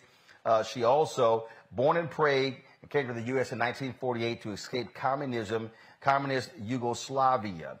she was a central figure in President Bill Clinton's administration. She served as U.S. ambassador to the United Nations before becoming the nation's top diplomat in his second term. She was awarded the Medal of Freedom by President Barack Obama in 2012. She championed the expansion of NATO and pushed for the alliance to intervene in the Balkans to stop genocide and ethnic cleansing. She also sought to reduce the spread of nuclear weapons and champion human rights and democracy across the globe. Madeleine Albright uh, passed away, folks, at the age of 84. Folks, that is it for us here from the People's Republic of Brooklyn, 40 acres and a mule. I've been, I've been here, of course, uh, I was earlier at uh, a conference uh, dealing with, um, of course, minority coaches. Uh, they've been talking about how do they expand their efforts. Uh, we had a conference this morning. I'll quickly show you this here. National Coalition of Minority Football Coaches. Uh, and so this was the program here. Mike Locksley, of course, he was he's the head coach the University of Maryland. Brian Flores, who is suing the NFL uh, was also there. I did get a chance to him. Yes, I talked to him directly. Carol, relax. Brian Flores will be coming on Roland Martin Unfiltered uh, very soon. I talked to his attorneys and Brian. I got his phone number as well. We were just texting. Uh, and of course, the summit was to address uh, systemic racism in football hiring practices. Uh, and so we had some great conversations. So looking forward to giving y'all more details uh, about that. And so I want to thank all the folks. Um, and so, uh, Scott, uh, let me thank uh, Scott, Monique, uh, Robert as well for being on the panel. Uh, I certainly appreciate it. Uh, thank you so very much. what I'm trying to figure out, I told y'all YouTube people, come on, y'all, it's 762 likes. Okay, we should be hitting a thousand. There's more than 2,000 of y'all watching right now, and so we should easily be hitting a thousand. I told y'all I should have to be begging y'all every day to hit the like button. It ain't hard. Okay, it's not hard at all. and so you love today's commentary. Uh, we know Scott did what he normally do, being a Kappa, uh, always just running his mouth, interrupting when I'm trying to go to Monique because he always trying to get more screen time. Uh, we know how that goes. Uh, and so Uh, I, I, guess he I, he couldn't handle. He guess he figured I didn't jump, jump in his butt enough, so he decided to start some mess but that's what he always does. So, uh, hope y'all enjoyed all the uh, commentary conversation. They have concluded the hearings today for Judge uh, Ketanji uh, Brown Jackson. We'll pick up tomorrow. Uh, hopefully, the stupid people will no longer be talking. Uh, we hope that is the case. All right, y'all, come on. 861. I ain't leaving until we get a thousand likes. Let's go. I got I need 139. Let's hit the like button, y'all. We should be doing a thousand likes every day on YouTube.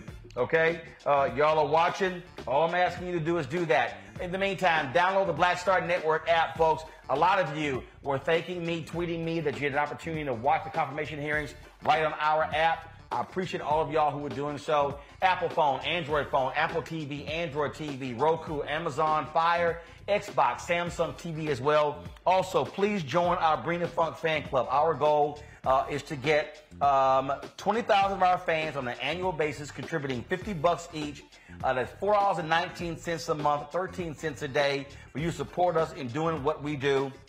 Of course, you can do so by uh, sending a cash uh, check or money order to uh, P.O. Box 57196, Washington, D.C. 20037. P.O. Box 57196, Washington, D.C. D.C. 20037. Cash App is dollar sign RM Unfiltered. PayPal is R Martin Unfiltered. Venmo is RM Unfiltered. Zelle is Roland at RolandSMartin.com, Roland at RolandMartinUnfiltered.com. Folks, that's it. I'm back in the studio. We went to pack up, drive back to D.C., uh, and so certainly glad to be here uh, in New York City for the conference and also to chop it up with Spike Lee for the documentary he's doing on Colin Kaepernick. Thank you so very much. Clea Robinson, uh, she of course works with Spike here. Uh, she is uh, Randall Robinson's uh, daughter. and so shout out to Rand- Randall and his wife Hazel. And folks, so thank you so very much. We appreciate all of y'all support and what we do. Thank you so very much. I will see y'all tomorrow right here on Roland Martin Unfiltered on the Black Star Network.